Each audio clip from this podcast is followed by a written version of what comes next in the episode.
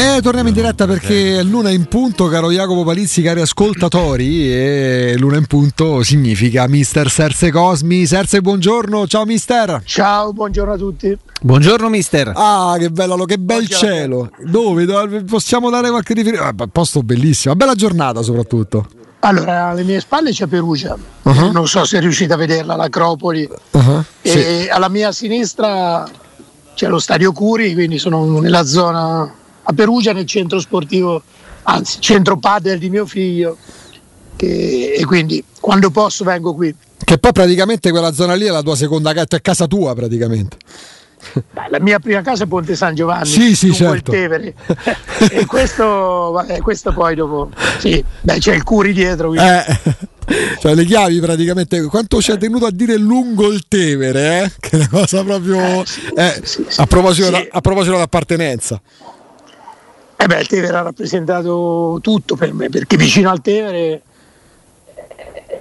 c'era il mio paese e quindi c'era il campo da calcio, c'era il Tevere dove facevamo il bagno. Io sono stato l'ultima, una delle ultime generazioni che ha potuto fare il bagno nel Tevere, sì. ho imparato a nuotare con mio padre, quindi c'era la balera dove si ballava, c'era la, il campo da calcio dove giocava la squadra del mio paese che, che a quei tempi mi sembravano dei giganti, degli eroi e quindi, e quindi c'è tutto, c'è tutta l'infanzia, c'è la pesca e quindi andavamo lì a pescare. Una cosa meravigliosa. Mamma mia, batteria scarica, speriamo bene. Dai, dai, che tiene, tiene, tiene, caro, caro mister. Ehm, ti chiediamo, um, per carità, Mourinho aveva anticipato il tema, in parte pure Garsdorp. Quando ieri sera hai visto le condizioni del campo del Vitesse, da allenatore, che ti è venuto in mente?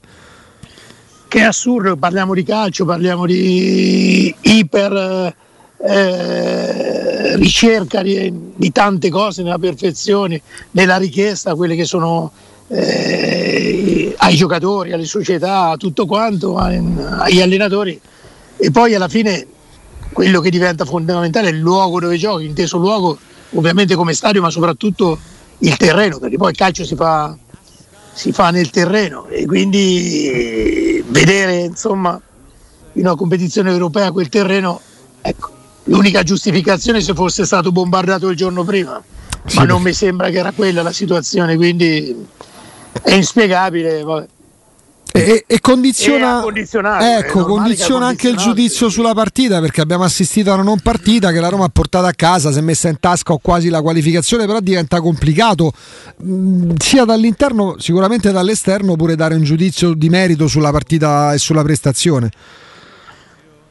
No, io credo che invece aver interpretato bene la partita in quelle condizioni eh, significa che la Roma ha dimostrato grande maturità perché oh. poi alla fine eh, sapersi adattare a situazioni particolari, mi riferisco al vento, alla neve, eh, all'acqua, in questo caso a un campo non all'altezza diciamo, eh, di, di, squadre professioniste, il sapersi adeguare denota maturità, quindi la Roma ha fatto quello che si faceva una volta nei campetti, no? andavi a giocare e, e c'erano le buche, c'erano le maglie diverse eh, tra compagni di squadra e quindi ci si adattava e quelli che si adattavano meglio eh, di solito vincevano. E quindi la Roma ha dimostrato in questo grande maturità. È normale che eh, credo che adesso non voglio dire sicuramente più ha penalizzato la Roma però posso dire che ha penalizzato anche il Vitesse perché comunque sono giocatori professionisti e giocare in quelle condizioni di sicuro non è, non è al top Mister, eh, terzo 1-0 consecutivo, lei crede mh, mm, che sia una cosa episodica? Uh, quindi poi di partita in partita oppure un, è, è, un segnale, è un'indicazione di un trend e di un qualcosa che viene fatto e che poi ti porta a, a, vincere anche di misura e a rischiare magari un pochino di meno anche se poi ieri qualche rischio la Roma se l'è presa insomma, soprattutto con Rui Patrizio ma io credo che quando si ripetono certi risultati inevitabilmente no, non si può fare riferimento alla casualità. Insomma. In alcuni casi ci può essere stato perché poi alla fine ieri eh, se loro, la, loro esterno destro avesse messo dentro quella palla dove veramente era complicato no, non riuscirla a mettere dentro, eh, avremmo parlato molto probabilmente di un pareggio o comunque positivo, però di un altro risultato. Quindi ci sono anche delle componenti casuali, però sicuramente la Roma difende molto molto meglio rispetto, ma non dico prima perché poi il fatto di non aver subito gol è successo in tante partite per quello che riguarda la Roma, quindi, eh,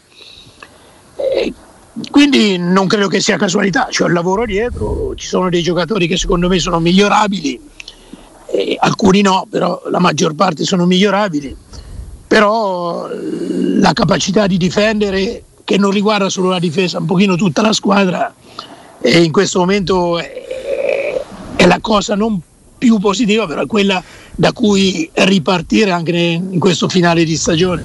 Quando parli di alcuni no, senza entrare nel merito, sono tanti gli alcuni no, sia quelli che non possono migliorare rispetto a quanto abbiamo visto finora? No, tanti no, perché poi alla fine, però insomma, si è visto anche ieri, no? Mm. senza far nome e cognome. No, certo. Se è, se è Sharawi che riesce a interpretare no bene molto meglio eh. Quel ruolo, eh, giocando ovviamente, adesso non voglio dire fuori ruolo perché eh, lo faceva fare Eto Mourinho, quindi mh, mm, fuori ruolo fino a un certo punto lo fa Perisic, quindi, eh, però comunque sia eh, sembrava un esterno sinistro eh, di fascia sia nella fase offensiva che difensiva che di costruzione eh, ideale quando ovviamente in alcune situazioni anche in fase difensiva ha fatto cose incredibili, incredibili positive e quindi significa che lì sulle fasce eh, la Roma è stata sfortunata perché non ha potuto disporre, disporre del migliore esterno del nostro campionato che è Spinazzola. E però poi alla fine Esciarao e Zaleschi sono quelli che hanno fatto meglio in quel ruolo, insomma, e uno credo che era un trequartista o giù di lì e l'altro una punta esterna. Mm. Qual è il difetto che riscontri maggiormente in, uh, in Mattia Svigna? Cioè, che cos'è che gli riesce di meno e che in questo momento ancora non lo, non lo ha fatto per nulla ai noi abituare no, al calcio italiano e incidere positivamente fino a questo momento? Ma io guarda, ti dico sinceramente, io non posso pensare perché poi alla fine arrivano dei giocatori da lontano, eh, anche sull'Uruguay è sempre un paese che dà giocatori tosti, cioè, non ho visto grandi periodi di ambientamento per giocatori di quel genere, cioè di quella nazione e con certe caratteristiche, un pochino come gli argentini, no? eh, quindi, quindi questo c'ha meno giustificazioni, però c'è sempre un periodo di ambientamento, c'è sempre un qualcosa che devi capire. Eh, chiaro, vedendolo in questa prima parte della stagione che poi è un giocatore che è stato acquistato, quindi pagato, eh, mi fa pensare che non si sia ambientato, voglio essere positivo. Eh, bonario, diciamo così. Devo dire che ha problemi molto probabilmente di ambientamento, perché se dovessi giudicare quello che ho visto in campo, ma non io, credo tutti. Eh, ieri Mourinho ha dato per l'ennesima volta, se a lui e anche a Midland, la possibilità di giocare una partita che io credo è importante, era importante e, e quindi è stato un grande attestato di stima, di fiducia. E poi eh, uscire tutte e due alla fine del primo tempo e vedere un'altra squadra del secondo tempo eh, con altri giocatori eh, ti fa pensare che, che non lo so, eh, bisogna star lì e capire, però a oggi, a oggi credo che siano giocatori eh, non in linea con quello che è il valore di questa squadra, a oggi, eh, ripeto, poi se sono stati acquistati evidentemente dei valori ce l'avranno. Ha fatto tre gol nelle poche partite giocate, non è uno che può cambiarti chissà quanto la squadra. Ehm, la Roma è passata sostanzialmente da Villar, che Mourinho evidentemente non vedeva, non vedeva lui le caratteristiche che gli servivano, a, a Sergio Oliveira. Ehm, ne parlavamo pure ieri facendo riferimento all'assortimento. Uno come lui, a parte i gol, li sta facendo cosa dà una squadra di calcio, uno come Sergio Oliveira? Scusate, è passato il treno, non ho sentito niente. No, dice cosa dà una squadra Sergio Olivera? I gol li sta portando. Non è uno che ti cambia una squadra, non è uno che rende le redini della squadra, ma in termini proprio calcistici, eh, che, che ti porta un Sergio Oliveira?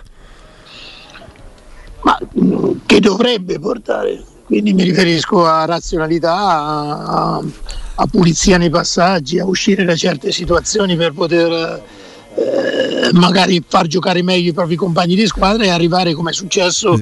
Cioè, sembrava che la conclusione fosse in realtà insomma, la cosa che gli si chiedeva di meno, poi alla fine invece è quella che riesce a far meglio. perché anche ieri se uno va a analizzare la partita non è che sia stata una grande mm-hmm. prestazione, però ha fatto un gol da grandissimo giocatore, insomma. E quindi tutto pensavo meno che fosse un finalizzatore. E invece a oggi riesce a esprimere meglio questa qualità. In attesa di, però mi sembra di capire da come la vedi tu. In attesa? In attesa di, in attesa che poi mostri anche sì, quell'altro. No, in attesa che, che faccia quel giocatore che, che serviva alla Roma se no tanto valeva tenere Vigliara. Qual è la, la notizia migliore che ti, che ti, porti a casa dopo, dopo, la prestazione di ieri? Perché molti dicono la striscia di risultati buoni consecutivi, nelle ultime 10 la Roma ne ha persa soltanto una, l'ennesima vittoria per 1-0 con porta inviolata, insomma son, magari sono tanti gli spunti, quello che si porta a casa Serse Cosmi? È la, quello che ho detto all'inizio, la capacità di capire dove giocava perché adattarsi a quelle condizioni di campo, cioè ehm, veramente eh, chi fa questo mestiere lo capisce. Spesso oh, ci sono situazioni ambientali che se tu non le capisci eh, diventano alibi, è un pochino quello che è successo in quel 6 a 1, no? al di là di chi giocava. Il vento, il freddo, il, circolo polare artico, tutte cose eh, che hanno influito e, e la squadra non si è calata, ripeto, al di là di, che si poteva anche perdere insomma, quella partita. Eh, e quindi l'adattarsi, l'adattamento, la capacità di adattamento a una squadra, mi riferisco a tanti fattori. La squadra deve sapersi adattare tatticamente agli avversari, tatticamente ai giocatori propri che ha in campo, al pubblico, al, alle condizioni meteorologiche, all'arbitro. Queste sono tutte componenti che eh, se una squadra possiede eh, ha molte, molte più possibilità di vincerla, anche se magari ha qualità maggiori. E, e quindi mi riferisco ovviamente alla capacità di giocare in un campo dove era impossibile giocare. Poi dopo abbiamo, eh, poi, eh, sicuramente insomma ci sono state altre, la cosa che mi ha infastidito di più è stata l'ammonizione di Mancini. Ecco, eh. ecco, arriviamo alla nota dolente perché proprio non, non riesce a uscirne. Ecco, tu parli di calciatori che possono migliorarsi, essere migliorati o meno. Eh, a livello comportamentale, a livello di tenuta, a questo punto mentale, perché quello è un discorso di tenuta mentale. Nel primo tempo stava per mettere le mani addosso a un avversario, mm, alto la metà. Si può migliorare quell'aspetto?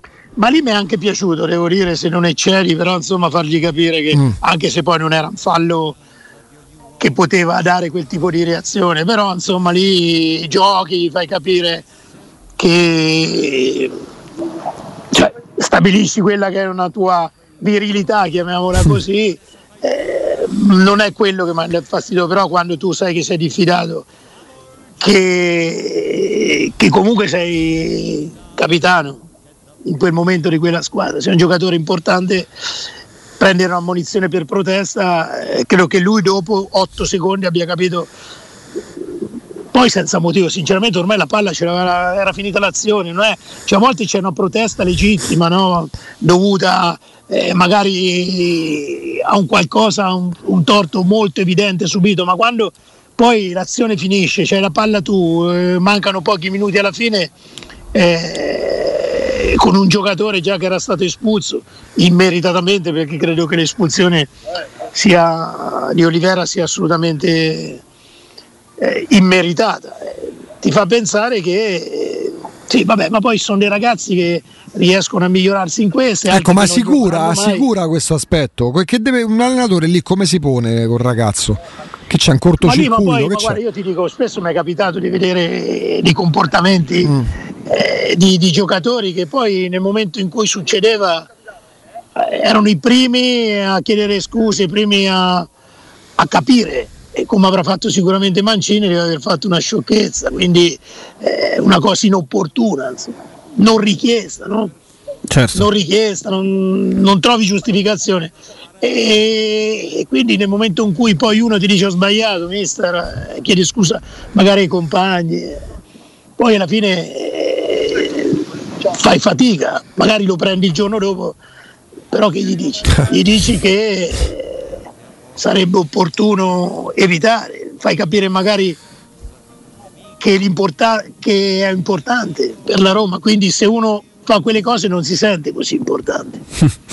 Mister, ci sono, li, li trovi tre motivi per cui uh, sperare nel finale di stagione della Roma? Per quello che hai visto in queste ultime uscite, per quello che, che pensi possa anche proprio magari ancora avere dentro di sé la Roma e che ancora mo- ha mostrato parzialmente. Tre ragioni per sperare ancora in un finale di stagione eh, importante, dai.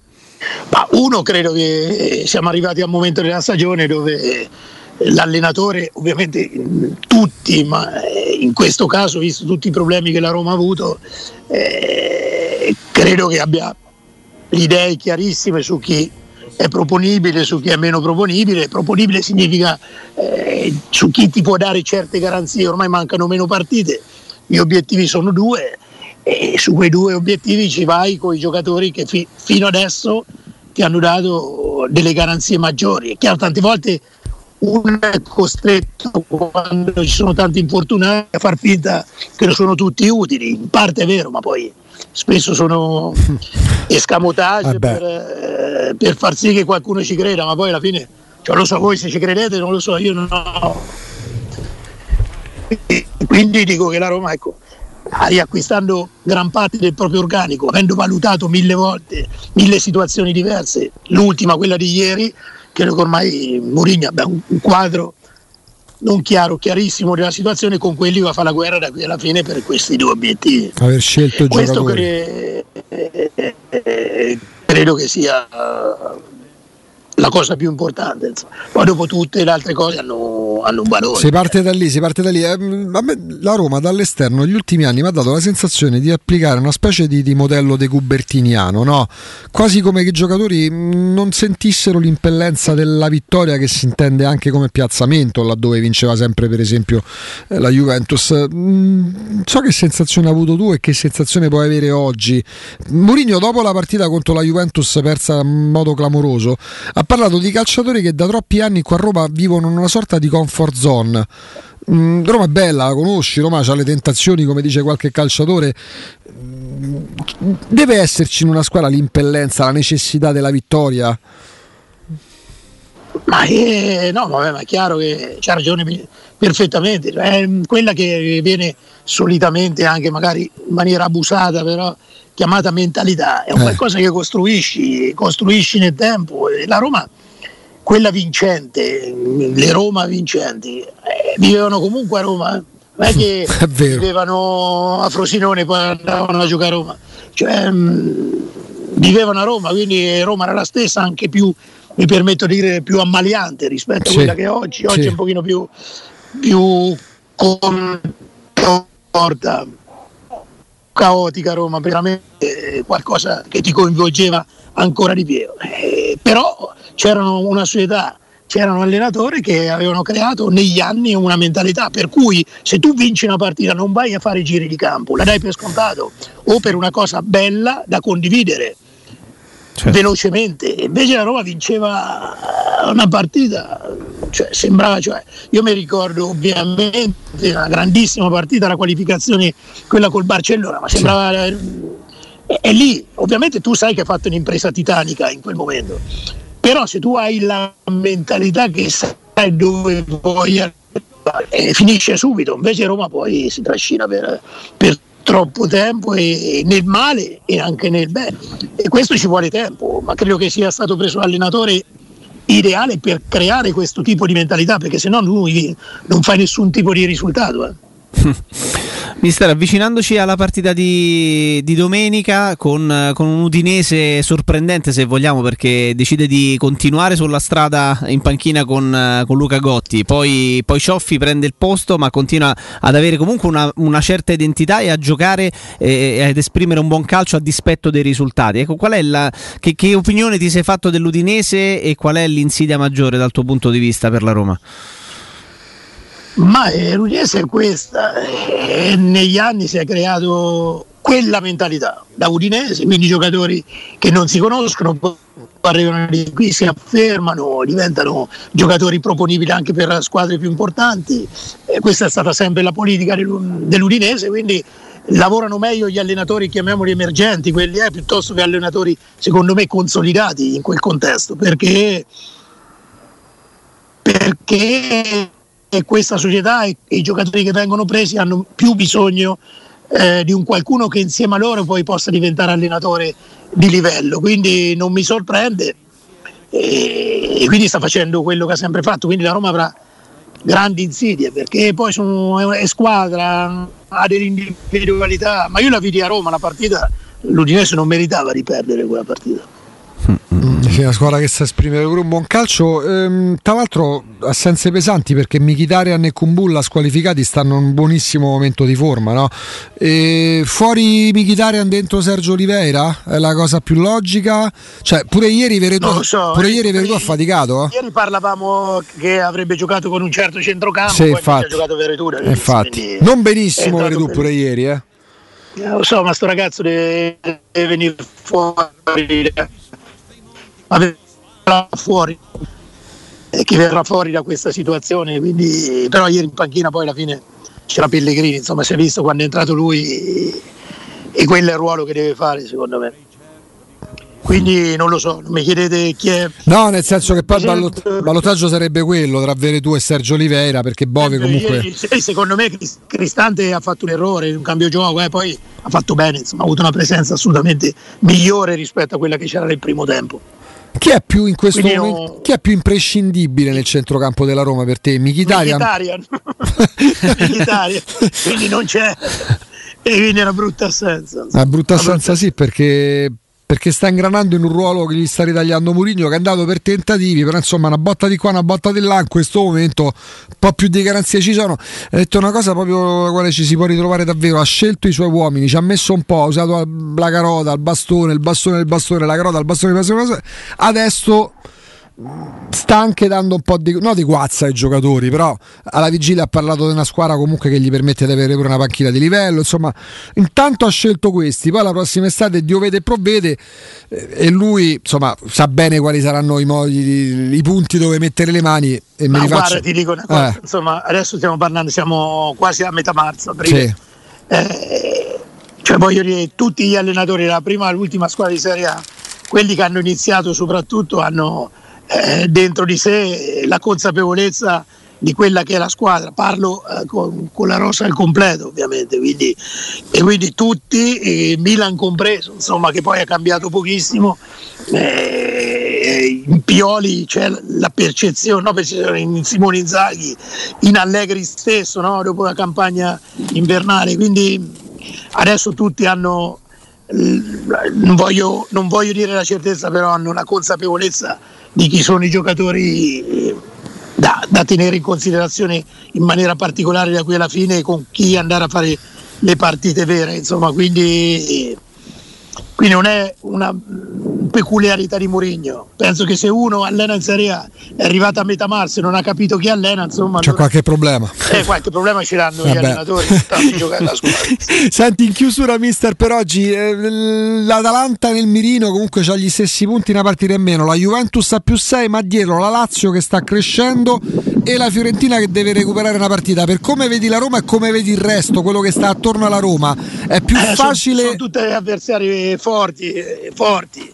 l'Atalanta ieri prima leggevo ovviamente la mattina eh, la crisi di Muriel eh, dove era andato Muriel. Sì eccolo ti ha visto. Ecco, Muriel l'ha fatto vedere due gol strepitosi.